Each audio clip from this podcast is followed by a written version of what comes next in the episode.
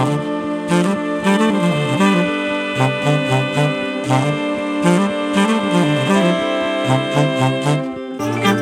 ッドバイブスミッドナイトラクザ by 倉園慶三こんばんは。ただいま6月2日金曜日の午前3時27分です。今日はちょっと遅い始まりになっていますね。えー、夜にねいくつかちょっとワントレとか、えー、用事がありましてね帰ってきたのが12時前ぐらいだったんですよね。夜のね、えーと食事もえー、せずに、えー、12時までやっていたので、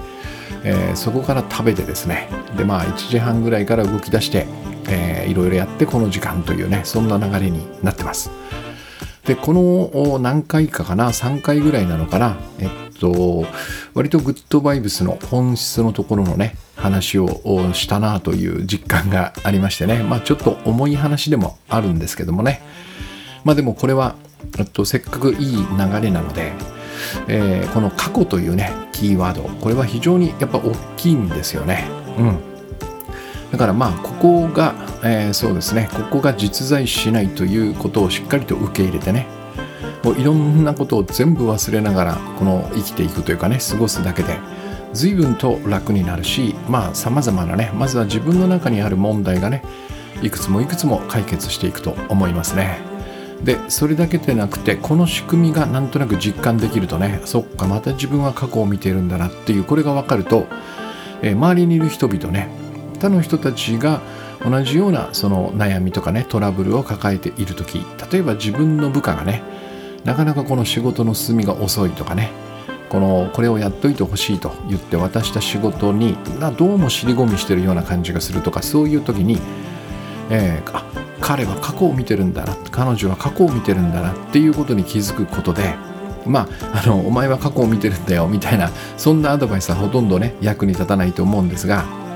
そこはねやっぱりもっと、えー、順序立ててね話をしないといけないんですが、えー、あなるほどこの問題の本質がねそこにあるんだということが分かるだけで、まあ、解決のフォーカスというのかなどこに手を当てればいいのかどういうアドバイスをすればいいのかどんなサポートをすればいいのかっていうのもおそらく見えてくると思いますね。だからこれは非常にとても大切というかねまあまあ、えー、反対から言うと僕らを苦しめる大きな要因であったということですね。この過去というキーワードね。で今日は、えっと、もう一つもう一つだけねこの流れでちょっとくどいかもしれないんですが私がよく言うこの価値マックス、えー、これもね実はこの価値マックスとんでもないですみたいなね。こういうやっぱり反応の方が多くてねとても価値マックスとは思えない、うん、割とこのグッドバイブスの取り組みをね長く続けて、えー、いただいてる方もやっぱりこう時と場合によってはなかなか今価値マックスと思えてないんですよねみたいなね、えー、そんな話もちらほら耳にするぐらい、えー、とてもじゃないけどそんなの信じられないよっていうねこういう話にやっぱなるんですがここも実はこの過去というキーワードをね、えー、ポンとここに持ってくると、えー、うまいこと解けていくというかね、えー、あそっか。なるほどね。だから価値マックスと思えなかったんだ。だから思っていいんだ。みたいなね。こんな流れになってくれるといいなと思って。今日はその過去というキーワードからね紐解く。なぜ僕らは、えー、まあ、素直にというかな簡単に自分が価値マックスというねこの事実をなぜ簡単に受け入れられないのかね。そしてどうすればそれをねよっしゃそれでいいやとこう思えるようになるのかというねそういう話を今日できればなと思っています。で最初の入り口はですねうんと例えば僕は今家にギターが2本あるんですけどもね昔はもっと本当に十何本とか持ってたんだけど、えー、今は大切なギターだけね2本手元に残しています。でこれを僕は価値あるものと見ていますねいつもね。それから、えー、一緒に暮らす家族とかそれから今このグッドバイブスのねいろんな活動を支えてくれているさまざまな仲間たち、えー、この人たちを私は価値ある人々というふうに見られています。それからまあ、えっと、オンラインコミュニティのグッドバイブスファクトリーの、うん、方々とかねそれから私が開催するさまざまなイベントボイトレ、えー、デッサン教室そしてジャジンワークで今度は執筆教室みたいなもんやるんだけども、えー、こことかそれとかまさにこのワントレね。これを受講していただいている皆さんにも全く同じ価値を見ています、えー、で他にあるかなと思ったら例えばね買ったばっかりの Mac とかね MacBook とか iPhone それから感動した書籍とかね映画、うん、僕で言うとアニメとかね。それからあるタイミングのお金。これもねえっとそのタイミングによってはめっちゃ価値あるなっていう時ありますよね。れから私も一緒に暮らしてる2匹の黒猫ちゃんね、えー、ベルとバルというんですけどもあの双子の兄弟、えー、これ全部、今挙げたのはね僕の中でこれは価値があると思ったことがあるものですね。まだまだ思い出せば多分山ほどあると思います。でよかったらですね今これを聞いてる皆さんもえー、私にとって価値あるものって何かなっていうふうにちょっと思い浮かべてみてほしいんですね。えー、でまあここであんまり、えっと、その順位とかねそのどっちの方が上とか下とかそんなんじゃなくてもう単純にこの価値あるという言葉にねここに反応してそこそこ私にとって価値あるものって何だったっけなみたいなことをねちょっと思い浮かべてほしいんですよ。まあえー、簡単に1つや2つは出てくると思いますそして1つ2つ出てくればあこれもだこれもだこれもだ、ね、記憶をたどっていくともっともっといっぱいあると思いますでこれを思い浮かべながらねこの価値を感じている主体は誰だっていうふうに自問自問してみるんですよ。でこれはもう言うまでもなくさっき私が挙げたものねギターであるとか仲間家族そして、えー、受講者の皆さんとかねえー、買ったばっかりのマックとかこの黒猫の兄弟。これを価値あると感じてる主体は私ですよね。でそして、えっと、それぞれ皆さんが、えっと、これが価値あるものとね、えー、思った。その主体は皆さんですよね。うん、これはもう決まっていますよね。でこの辺りでおおって感じられたらすごいんですけどもね。あなんだこれはっていうね、えー、そこをもう少し明らかにするために、えー、もう一つ問いを立ててください。なぜ私はね自分でないものには簡単に価値を見いだせるのに私自身このね僕となるとなんか難しい感じがするのかという問いなんですよ。そうするとここに実は大きな矛盾があることに気づけるんですね、えー、何かっていうと 価値のない存在っていうかねもし僕が価値のない存在であったらまず僕の中に価値という概念がないはずなんですね。そして自分が価値のない存在なのに僕の外にあるものをこれは価値があるなというふうに多分見ることはできないんですね。うん、この価値というものはおそらく目に見えないものなんですよ。心で感じ取ってるはずなんですね。まああの、えー、もっとねなんつうのかなこう数字で これはいくらいくらの価値があるからみたいなそういう見方もなくはないんですけどもねでもさっき僕が言ったこの仲間だ家族だそして猫だみたいなものは値段なんてつけられませんからねそういうものってたくさんありますよねでこのそうですね僕のその仕事仲間とかそのこのファクトリーの皆さんとかねワントレを受講されてくださる方々、えっと、別にこのお金を落としてくれるから価値があると思ってるわけじゃないんですね。まあ何ていうのかな皆さんがそういう方がいてくれるから私はこの仕事ができるという意味でねこれは何に何者にも多分変え難い価値。だからこれは心で感じ取ってるんですよ。この価値というのはね。まあもっと思考寄りの価値もなくはないんですがえっと、それがあると同時に僕らはやっぱりこの心で感じ取ってる価値というのがあるはずなんですよ。でこれはですね僕の感覚ではあの音差ってありますよね。昔はチューニングメーターっていうのがなくてこの音差をピーンと鳴らすとね 440Hz の音が鳴る。これがラの音なんですね。英語で言うと A の音なんですよ。でこの音差を、えっと、2つ持ってきて片っぽをね、まあ、ちょっと近いところで片っぽをポンと鳴らすと同じヘルツなので、えっと、叩いてない方の音差も共鳴と言ってねブルーンと震え始めるんですよ。で僕はおそらくこの価値を感じ取る心というのはえー、そのような、えっと、共鳴と同じようなものなんじゃないかなと思っているのね。つまり僕の中に価値がなければ自分の外にあるものと共鳴するはずがないんですよ、うん。えー、つまり、えー、これね、まあ、マックスであるかどうかは別として僕らの中にその価値があるというね、えこれは僕らが価値があるものを見たことがあるというねこの事実がもう証明してくれているということねえでなければ価値があるものということを感じられないということなんですよ。うん、だから、えっと、少なくとも僕らはね自分がこれが価値があるというふうに感じられるということはおそらくそれと同等の価値は少なくとも持っているとね。これはもうその価値 価値を見出しているということがそれを証明しているんですね。それからもう一つね例えば買ったばっかりの MacBook Pro、ね、もしくはこの感動した本、え、これと自分を比べた時にね まあいやいやいや本とか MacBook Pro の方が価値が高いよって言いたい気持ちもわからなくはないんですけどもね、えー、というかここではね、と、この本に本というたたあの紙の束ですよね。そして MacBook Pro というねこれはもうそうだな5年ぐらい経つとかなり古くなって買い替えなければならないようなもう本当にこうあるある年数しか使えない道具ね、えー、ギターなんていうのはね手入れしていればおそらく一生ものといって使えるんだけどもパソコンは一生使えないですよね。もう僕もパソコン95年ぐらいかな使い始めて何台買ったか分かりません、うん、そのぐらい、まあ、あるある意味使い捨てのものなんですよね。これに価値を見いだせる私がなぜ この自分自身になるとそれを認めたくないと思うのか謎ですよね、うん、2つあるんですよ、えー、価値を感じられるということはすでにその音差みたいなものをね価値という音差を自分の中に持っているはず。それなのに、えー、それは外にえあるものに関してはバンバン共鳴させられるのに。なぜこの自分自身のそのね元元になっている、うん、その共鳴するということは僕の中に音差があるということですからね。これは価値があるということ。これを認めるのが嫌なのか、うん、そしてその まあ Mac でも iPhone でも何でもいいんですけどね。本でもね、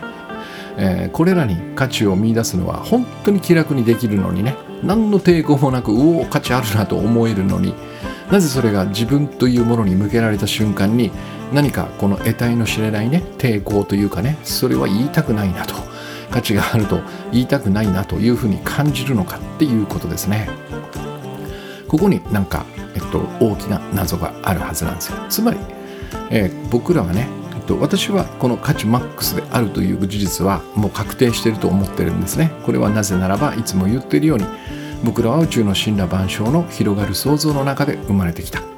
だから当然だけどもこの原子の点がね自らを広げながらこの宇宙の神羅万象を作ったとすればその広がりの中の一部ですから僕らはね。これは同じ価値でないとおかしいんですよね。このこの外に生まれたんであれば、えっと、全くその宇宙の神羅万象と違う価値というのも、えー、分からなくはないんだけども。ありませんからね僕らが住んでいるこの宇宙の外というのは、えー、少なくとも僕らが認識できたり存在できたりするものではないのでねこの中にいるということはもうすでにそこと一つであり価値マックスであるという事実は確定してるんですよね。ということはそれをいやいやそうは思えないというんであれば多分僕らは自らの意思でこの自分が価値マックスであるということを拒んでいるということなんですよ。そうとしか考えられないんですね。うん、まあ拒んでいるという意思を発揮しているという自覚もないぐらい、えー、拒否しているってことですね。つまりね。まあ無意識のうちにと言ってもいいのかもしれない、うん、でもここには僕は、えー、多分自分の意思がね、えー、まあほんの心のかなり深いとこなんですけども働いていると思うわけ。でじゃあなぜ僕らはこの価値マックスを拒むのか。これが今日の話のねまあ、大きなところなんですがでこれはね、えー、前回お話しした内容とね、えー、若干かぶるというかかぶるので少し違う形に変えてねお話ししたいんだけども、えー、っとこの価値マックスというのは、えっと、さっき言ったようにこの宇宙の死んだ万象と一つであるからというねここが私の根拠。でこれはどういうことかというとこの広がる想像の中で生まれたということは、えー、誰もが何もかも与えられて完成しているということでもあるわけね。そしてそれは誰もがなのであらゆるものと対等であるということ、えー、この価値マックスはこの対等とセットでないと成り立たないんですね。うん。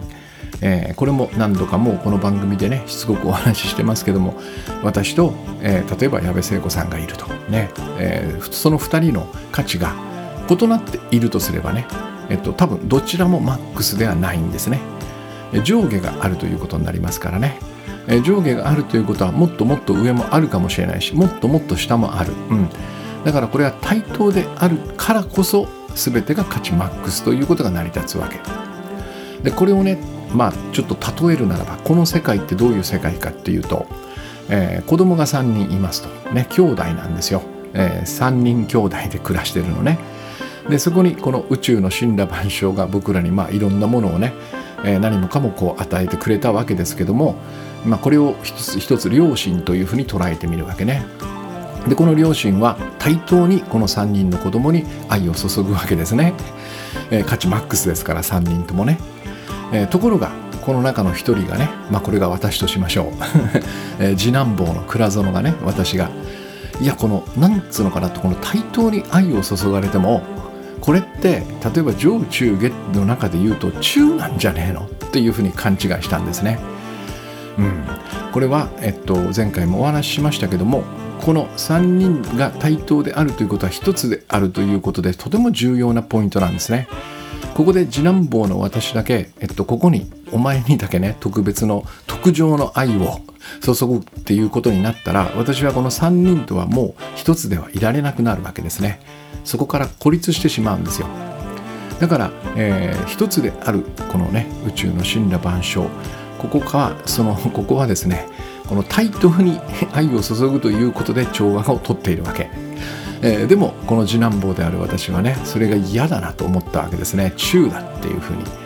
えー、でもしこの対等を超えるねこの中以上の特上の愛をくれないんだったらもう俺はこの家にはいられないぞっていうふうにまあ一つぐれたわけねそしてこの家を飛び出すまあこれが一つ意識から飛び出すということなんだけどもここでまあ自分の家を作ってでそこだけそこでねこの僕だけに特別僕だけを特別に愛してくれる世界っていうのを作ろうというふうに決めたわけですね。これが要はバラバラ意識そして、えっと、この私ね、え飛び出した私そして、えー、僕だけを特別に愛してくれる世界を作ろうと決めたこの私が偽りの自分なんですね。えー、この、えー、もともと対等に両親から愛を注がれて、えー、平和に暮らしてたこの家がここが一つ意識そして本来の自分なんですよ。でここここが現実だとすればここから飛び出るということはもうこの現実の外に出る、うん、でも現実の外はないので僕らはこれを頭で作り出すというねまあ荒技に出たわけね。これが心象の世界なわけです。うん、でも本当は何もかも与えられて完成している。その存在が僕だとすると、えー、特上の愛などというものを渇望する必要はなかったんですね。でもそれが嫌だと。私は特上がいいと思って外に飛び出てそうすると何が起こるかというとここからゼロスタートが始まるんですよ。えー、元いたところはすでに完成されていたんだけどもねそこを捨ててきてますからね。その完成形は嫌だと。なぜだ？みんな対等じゃないか。中じゃないかと。中なのは嫌なんだよ。俺は特上がいいんだっつってね、えー、その世界を作ろうとする。それはゼロスタートなんですね。ですで、えー、にねえっとある種の価値を手にしているという自覚は多分あったと思うんですね。だってもともとこの対等に愛を注がれてる3人の子供だったわけだからね、うん、そこは一応認めているんですよ。でもそれでは特上の愛は得られません、うん、得られなかったと思ってしまったのね。だからもっといいことをしてもっと価値を高めれば特上の愛が得られるんじゃないかと考えたわけね、まあ、ここから僕らは、えっと、この価値を創造するという世界にこう入っていくわけですよ。でまあこの辺りでねちょっと例え話から現実の僕らのこの日常の世界ここにこうクーッと引き戻すとねこの何て言うのかないいことをするそして価値を高めるそうすると愛されるっていうねこの偽りの自分が作ろうとした世界これを実感するのは非常に簡単でねこれは僕らが日々やってること、えー、なのでとても簡単なんですね。これもう、えっと、評価を得たいと思ったら多分僕らはドキドキしますよね。この感じなんですよ。しかもこの評価を得たいと思った時にドキドキしながら多分不安も感じていますね。えー、これがまさに偽りの自分がやっているこの価値創造のプロセスなんですね。本当に、えっと、いいことをして価値を高められるだろうか。そうしないと特上の愛が得られないよ。つまりこの評価というのはねまさにこの特上の愛の象徴なんですよね。えー、例えば僕らで言うとね、まあ、例えばブログとかやってますよね。このブログの公開前 えー、ボタンを押す瞬間みたいなあこのブログをねどのぐらいの人が見てくれる読んでくれるんだろうか。そして今で言うと例えばノートとかだと「いいね」がありますからね。えー、いいねがいくつつくんだろうか、うん、ブログじゃなくてもいいと思います。もう本当に SNS の投稿でもいいでしょうね。このかなりね頑張って、えっと、映え映えた写真を撮ったと、うん、これがどのぐらいいいねつくんだろうコメントがつくんだろうっていうねまさにこれは評価されたいということですよねそしてこれはおそらく偽りの自分が自分の価値創造を、ね、価値創造をすることによって特上の愛を得たいというまさにこの取り組みの一環なんですよね。えー、ものすごく落ち着かない 公開したりねこう投稿した後もやっぱそわそわそわそわして何度も何度も見てしまう気が気でないですよね。これがまさに一つ意識を飛び出して僕らがね特上の愛を求めている、まあ、一つの印なんですよね。あとプレゼン前の緊張とかもそうですよねこのプレゼン終わった後どんな反応が来るんだろうかみたいなねこの感覚を持っている時僕らは間違いなく、えー、一つ意識から飛び出して自分でいいことをして、えー、価値を高めて特徴の愛を得ようとしてるっていうことですねでもこれねえっとよくこの考えてみると本当はねこの自分のアウトプットをねどう思うかっていうのは完全に受け手に委ねられているんですね。でもしここで、えっと、一つ意識のね自分と他の人を等しく価値マックスだっていうふうに受け入れられていればそのいわゆるこの読み手とかね受けて彼らにはその評価を決めるこの自由に決める権利があるんだっていうふうに受け入れられるんですね。なぜならば自分と等しく価値マックスだからなんですよ。だからもちろん僕はこれは最上のものだと思って、えー、世の中にこうブログとかね文章を公開します、でもそれを受け、読んで何を感じるかどう感じるかいいねをつけるかどうかそれは完全に自分と等しく価値マックスな受け手の、自由に決めていいことなんですよ。だからここをコントロールしようとかねここでこう動いてほしいなみたいなことを、えー、多分そこで考える必要がない。だからえー、この世界こちらの世界ねこの等し等しく価値マックス一つ意識の世界ではねこういう時でもおそらくドキドキハラハラせずに済むんですよね。でもこの、えー、ここから飛び出したこの偽りの自分はねここに命がけになって、えー、いいことをして価値を高めるというねこの取り組みをやってますからもう一発勝負なんですよ。ここは本当に勝負の分かれ目。えー、自分がそのここのこの世界に存在できるかできないかみたいなぐらいの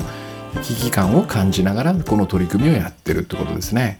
アウトプットをその人に見せるとかね公開するとかプレゼンをするみたいなこと。まあ要はとても、えっと、大変な世界に飛び出してしまったということなんですね。じゃあここでねえー、ここで言うその積み上げようとしてるこのね、え特上の愛を得るために、え高めようとしてるこの価値、え、これは何かってことなんですね。ここで言う価値とは何か。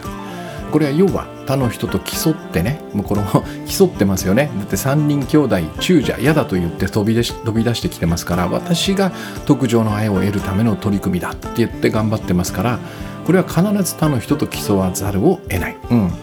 えー、こちらのね、えー、偽りの自分が作り出した世界では、えー、他の人が得ると自分が得られないんですよ。他の人が得ると自分が得られないんですね、え、ですよね。えっと前はえー、3人とも対等にこの愛を注がれていたので、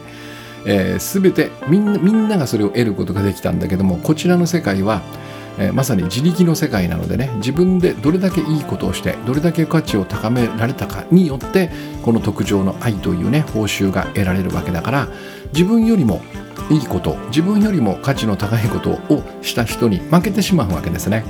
そうするとその人よりも、えー、少ない愛しか得られない。うん、この価値つまりこの愛される資格としての価値ですよね。これは何かということなんですよ。でここで出てくるんですね。これは過去なんですよ。もうこれは結果もしくは実績という過去に他ならないですよね。これ以外ないと思いますよ、えー、この価値私は価値が高まったって何を見て言ってるか。これは絶対に結果実績つまり過去なんですよね。だから、えっと、前回この自分自身を作ろうとしてるみたいな話をしたんだけどこれと全く同じなんですね。つまりここで言う価値もまた過去の積み上げということなんですよ。でここにですねさっき、えー、最初の方に挙げた、えっと、あ一つの矛盾の問いね。なぜ私は自分でないものには簡単に価値を見いだせるのに自分自身となると難しいのか。この答えがここにあるんですね、えー、要は私は自分でないもの MacBook とか iPhone とかね猫とか、えー、仲間とか、えっと、このこの自分でないものに関しては今の価値を見てるんですよ、えー、まさに今この MacBook Pro がうちに来た。活躍してくれてる。嬉しいな。このギター私は手元で弾いてる。いい音するな。っていうね。この仲間たち僕を助けてくれてるよね。僕を励ましてくれてるよね。いろんな今を見てるんですよ、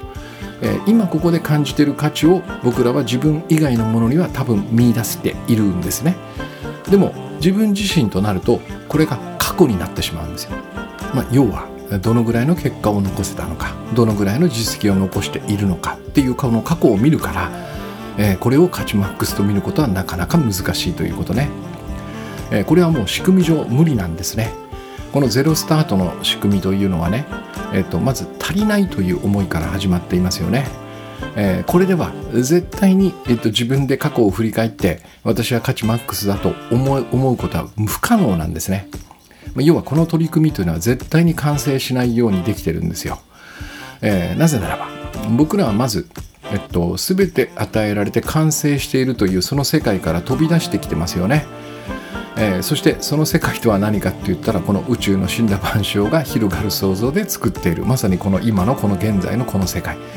えー、ここに宇宙の死んだ万象を超える価値というのは存在しないんですね。まあ、僕らはねこれをその無理やりね、えー、現実の世界から飛び出して、え、過去を積み上げる。つまりこの過去というのはね実在しない時間。これは考えることによってしか存在しない時間なんですね。だからある種この思考を使う考えを使ってなんとかこの価値を想像しようとしてるんだけどもえー、これはね、まあ、ある種の思考の夢みたいなものなんだけどどれだけここで夢を見ても僕らはずっとこの宇宙の死んだマンションの中にいるわけですからね。夢見てる間も考えてる間もその中にいるのでね、えー、ここを超える価値を多分イメージすることも考えることも本当はできないんですよ、うん、だからもうこの本来えー、自分が価値マックスだったという世界から飛び出してそれを超えるもの、えー、特上の愛を得るもっとすごい価値をこの自分で作ろうというこの取り組みはねそもそもこの、えー、始まりもそうだし、えー、プロセスも、えー、何もかもが無理な無理ゲーな、え取り組みだっていうことなんですよね。なおかつもう一つあるんですよ。ここでね、えっと、さっき言ったようにこれは競争の世界なんですね。私が一人でやっているわけじゃなくてそこに同じように特上の愛を得ようとしている他の人たちが無数にいるわけですよね。そして、えっと、何を見てその価値を決めているかというと過去の実績、えー、結果ですよね。そうするとよし私はかなりいい線いったんじゃないかと思ってパッと隣を見るとこの時何を見るかその隣の人の過去を見ますよね。同じように。いやいや随分とこの人積み上げてんなと。俺はもうだいぶもう富士山ぐらいだと思ったらなんかエベレストぐらい高いやつがいるぞってなった瞬間にえー、私は特上の愛を得られるほどの価値を持ってないってことになりますよね。うん、うん、だからこれは本当に無理ゲーですよね。一人でやっていたとしても宇宙の死んだ万象自分が飛び出してきてこの価値じゃ満足できないというそこを超えることはできない。うん、そしてなおかつその周りには、えっと、同じような取り組みをしながら、えー、自分よりすごい過去を積み上げていそうな人が5万といるというねまあ本当にこれは無理な世界ですよね。要はどれだけね、えー、その過去を積み上げたとしても実績結果みたいなことを積み上げたとしてもねこの宇宙の死んだ万象と一つそして対等であるね。本来の私たちの価値には絶対に及ばないっていうことなんですよ。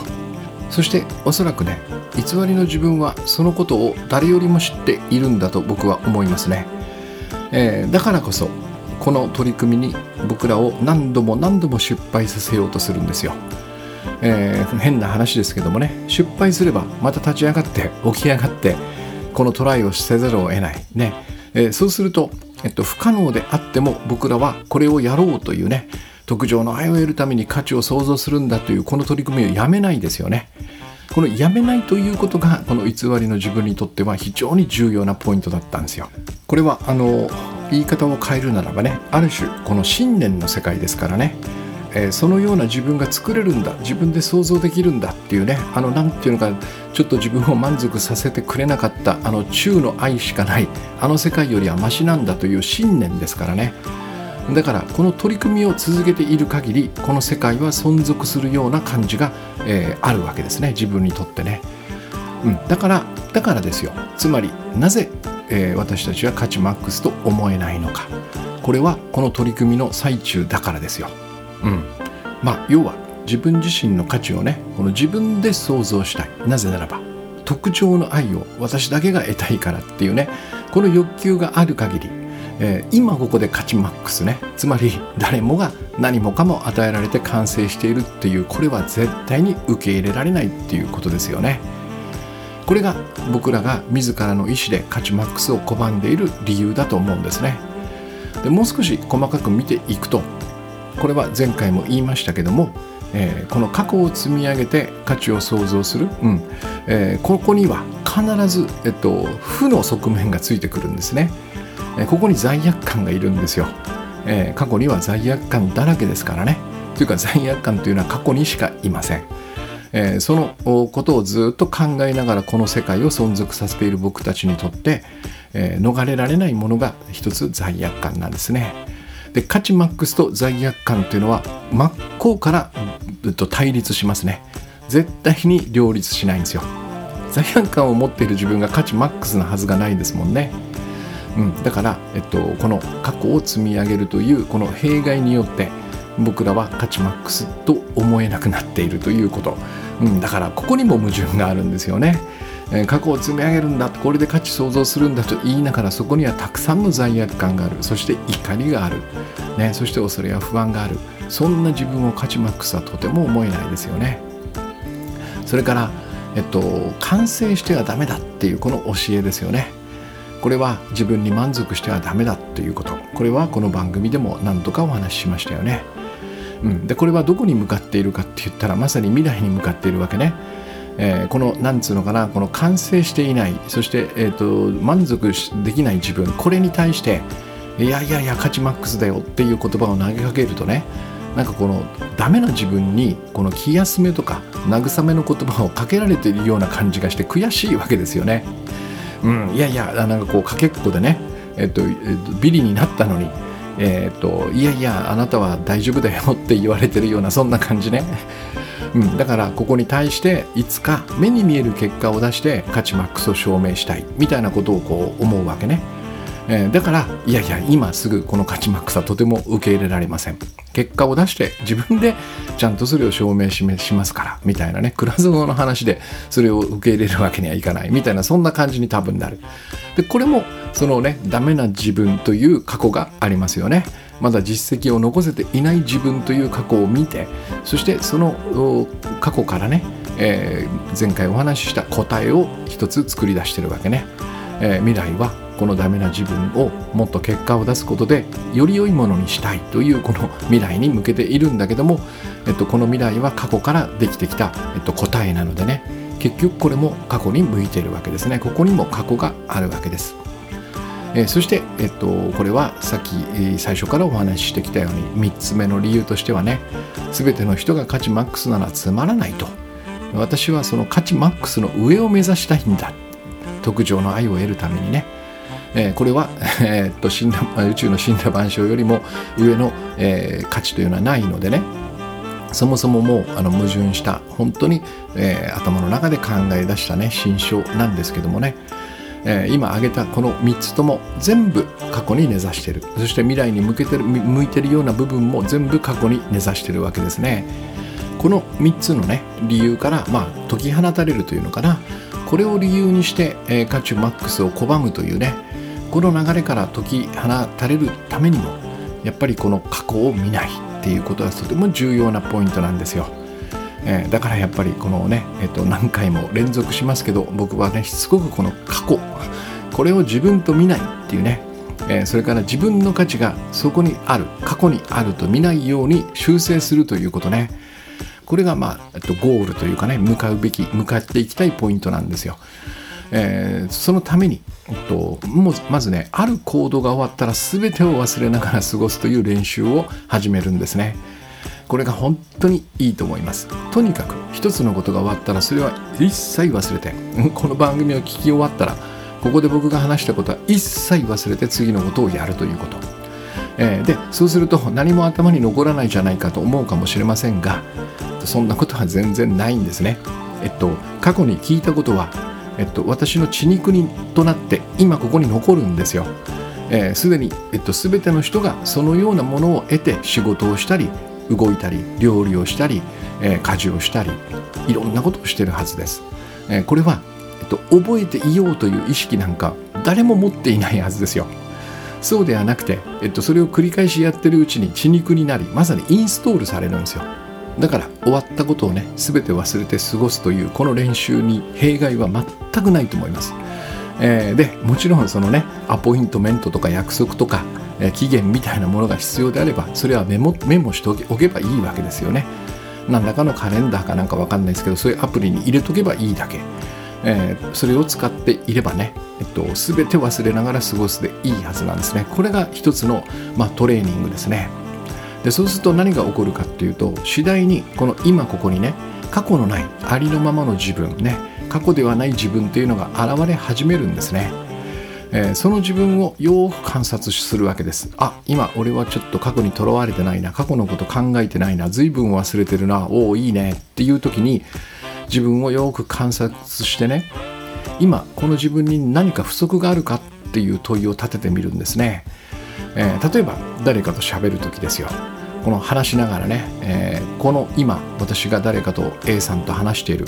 この自分に何か不足があるかっていうふうに自問するんですね。でこの時に、えっと、よくあるその誰かと喋る時に緊張するとかね言葉が出なくなったりするってこういうことが起こっているとしたらこれは過去の自分の失敗を見てるからですよね。あなるほどとこの緊張してるということは私はね過去を見てるんだなこれは前回お話ししましたよね。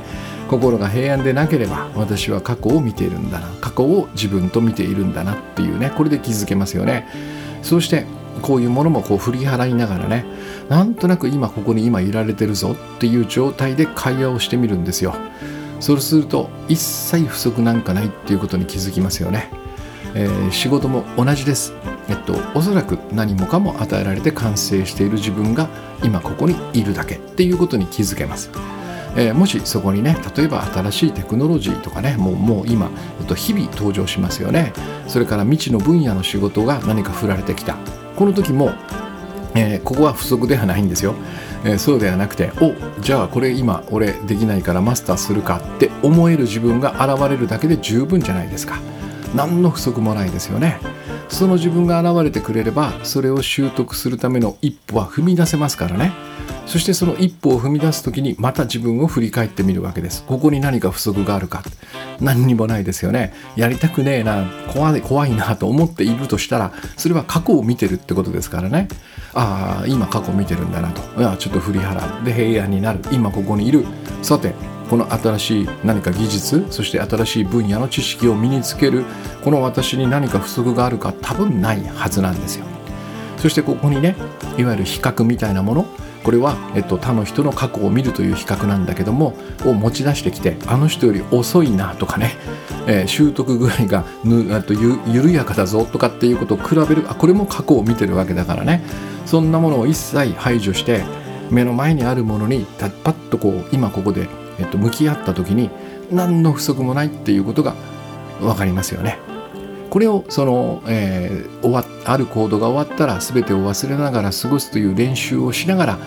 えー、なるべく今ここにいるようにしてこの私に何か不足があるかっていう問いをかけ続けてみるわけですね。そうすると全くないんだってことが分かります。えー、例えばそのご飯を食べるとかね風呂に入るとかねそういうたわいもないとこから始めるといいと思います。え、そうするとここは過去を見てね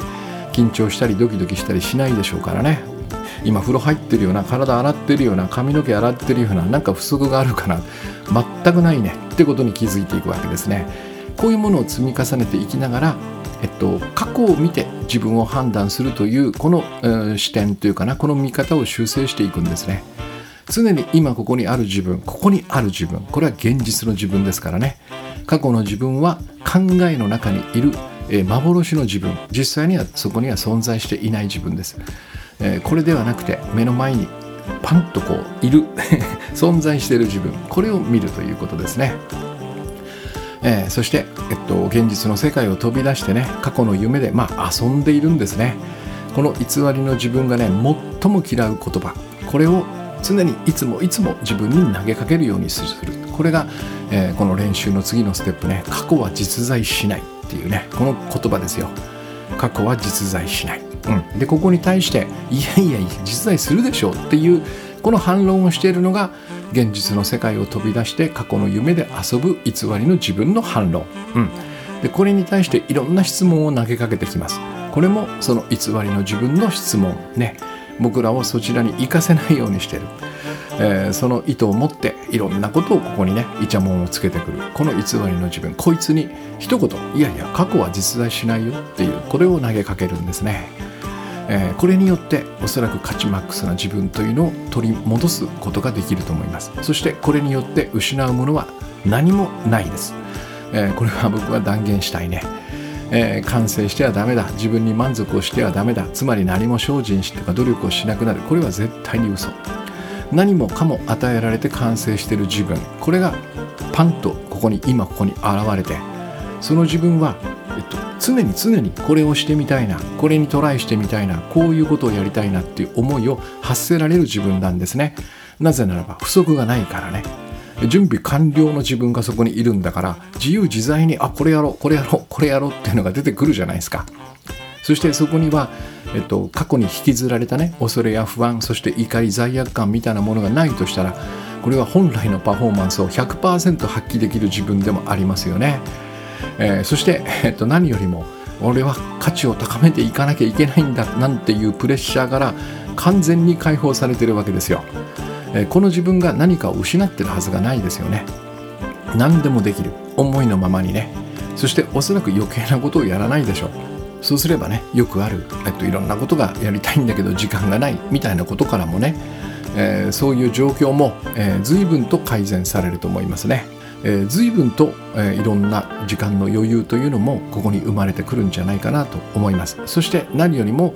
えー、これは前回も言いましたけどもある行動がね終わったらえー、全て忘れて過ごすというこのやり方をすればね、えー、重荷が随分と背中から消えていくんですね。過去の過去の何ていうのかな過去に対する、えー、心の反応というのかな、うん、嫌な反応ね。そしてそれを頭で考え続けるというこれがまあ重荷の正体なんだけどもこれがなくなるだけで随分と疲れなくなるわけですよ。でそうするとさらに 快適に動けるようになりますよね。何も失わないんですよ。だから僕は価値マックスというのは素晴らしいと思っておすすめしてるわけですね。まあだからえっとよかったら、えー、やってみてください。ね。えっと2つ3つかな。まずは過去を自分と見ない。自分の価値がそこにあると見ない。というこの修正ポイントを持っておく。これがまあゴールになるわけですね。これは長期長期の取り組み中長期の取り組みですね。これは習慣になっているものを変えるということかな。で短期の取り組みとしてある行動が終わったら全てを忘れながら過ごすという一つのトレーニングを始めるわけです。そして事あるごとにね暇さえあれば過去は実在しないっていうこの言葉を投げかけてみてください、まあ、特に自分の心がね乱れている時平安を失っている時ざわついている時にこの偽りの自分に向かって過去は実在しないっていうこれをね投げかける習慣をつける。この3つですね。これをぜひやってみてください。そうすれば価値マックスな自分っていうのがねこれを否定する理由もなくなるし、えー、それを認めることに対する抵抗っていうのもねスッと消えていくと思います。そんな感じですね今日は。そして、えー、最近ね、あのー、すごくちょっと告知させていただいてます、えー、書き上げ塾ライト版ね、描写力を磨いて伝わる文章を書く3時間レッスンという、これがですね、ぼちぼち、あの、ご参加いただきましてね、1部2部ともあと残席3という状態になってます。これは本当少人数制でやるのでねもしちょっとご希望の方がいらっしゃいましたらねお早めにお申し込みください。もう来週ですからね。えー、でこれはですね、まあ、この描写力というとなんとなくそのちょっとね上級のテクニックなような感じがするかもしれないんだけども、えー、決してそうではなくて僕はいろはの「い」だと思ってるんですね。というのもこのかき上げ塾の、えー、実際に私がそのいろんなことをお伝えする中で描写で始まり描写で終わるというこういう感じがやっぱしてるんですよね。だからこれは入り口でありそしてものを書き続ける限りねずっと続く永遠のテーマなんじゃないかなってそんな感じがしています。そしてここでねやるそのライティングワークというね3時間の中でその場で書いていただくっていうワークがあるんですけどもこれのテーマがですねまさに今日お話ししたその冒頭の方でねお話ししたその価値を感じる心。これを表現してもらうんですね、えー、この価値を感じる心を表現するのに説明とか感想ではなくてそれを描写するというやり方を、えー、ここに用いるわけですね。えー、だからこれをそのまま Twitter とかの投稿に使えるんですよ。でこれを日々やってるとめちゃくちゃ文章うまくなると思いますんでまあそんなもろもろありますんでねよかったらご参加ください。それから今日はもう一つありましてあの以前からねこれも告知していましたが私のワンオンワンのセッションこのワントレ2ですね。春のキャンペーンということで先着4名様というんで、えー、やらせていただいたんですがこれがあの5名様というね1名オーバーでフィニッシュしたんですけども、えー、スケジュールを入れてみたらですねまだ結構いけるので、えー、あと2枠ね、えっと、プラスしようかなと思います。ちょっとね急いで申し込んでいただいた方には申し訳ないんですがね、え、まだ、えっと、特にねその1ヶ月に1回みたいな方がね結構いらっしゃって、えっと、僕が思ってたほど埋まっていないのでねちょっとこのワントレをね私はこの埋めたいというちょっと、えー、願望がありましてね。あの私のスケジュールをねワントレで埋めたいという一つの何か希望があるので、えっと、あと2名追加しましたので、えっと、ああしまった終わったと思われてる方はまだ間に合いますということで、えー、よろしくお願いいたします、えー、じゃあ今日はですね、うんと、そうだな、どれがいいかな、えー、じゃあ、え過去を自分と見ない。ね。そして自分の価値が過去に積み上がっていると見ない。このようにね修正しながらものの見方というのがね自分の捉え方を修正しながらいい一日をお過ごしください。ありがとうございます。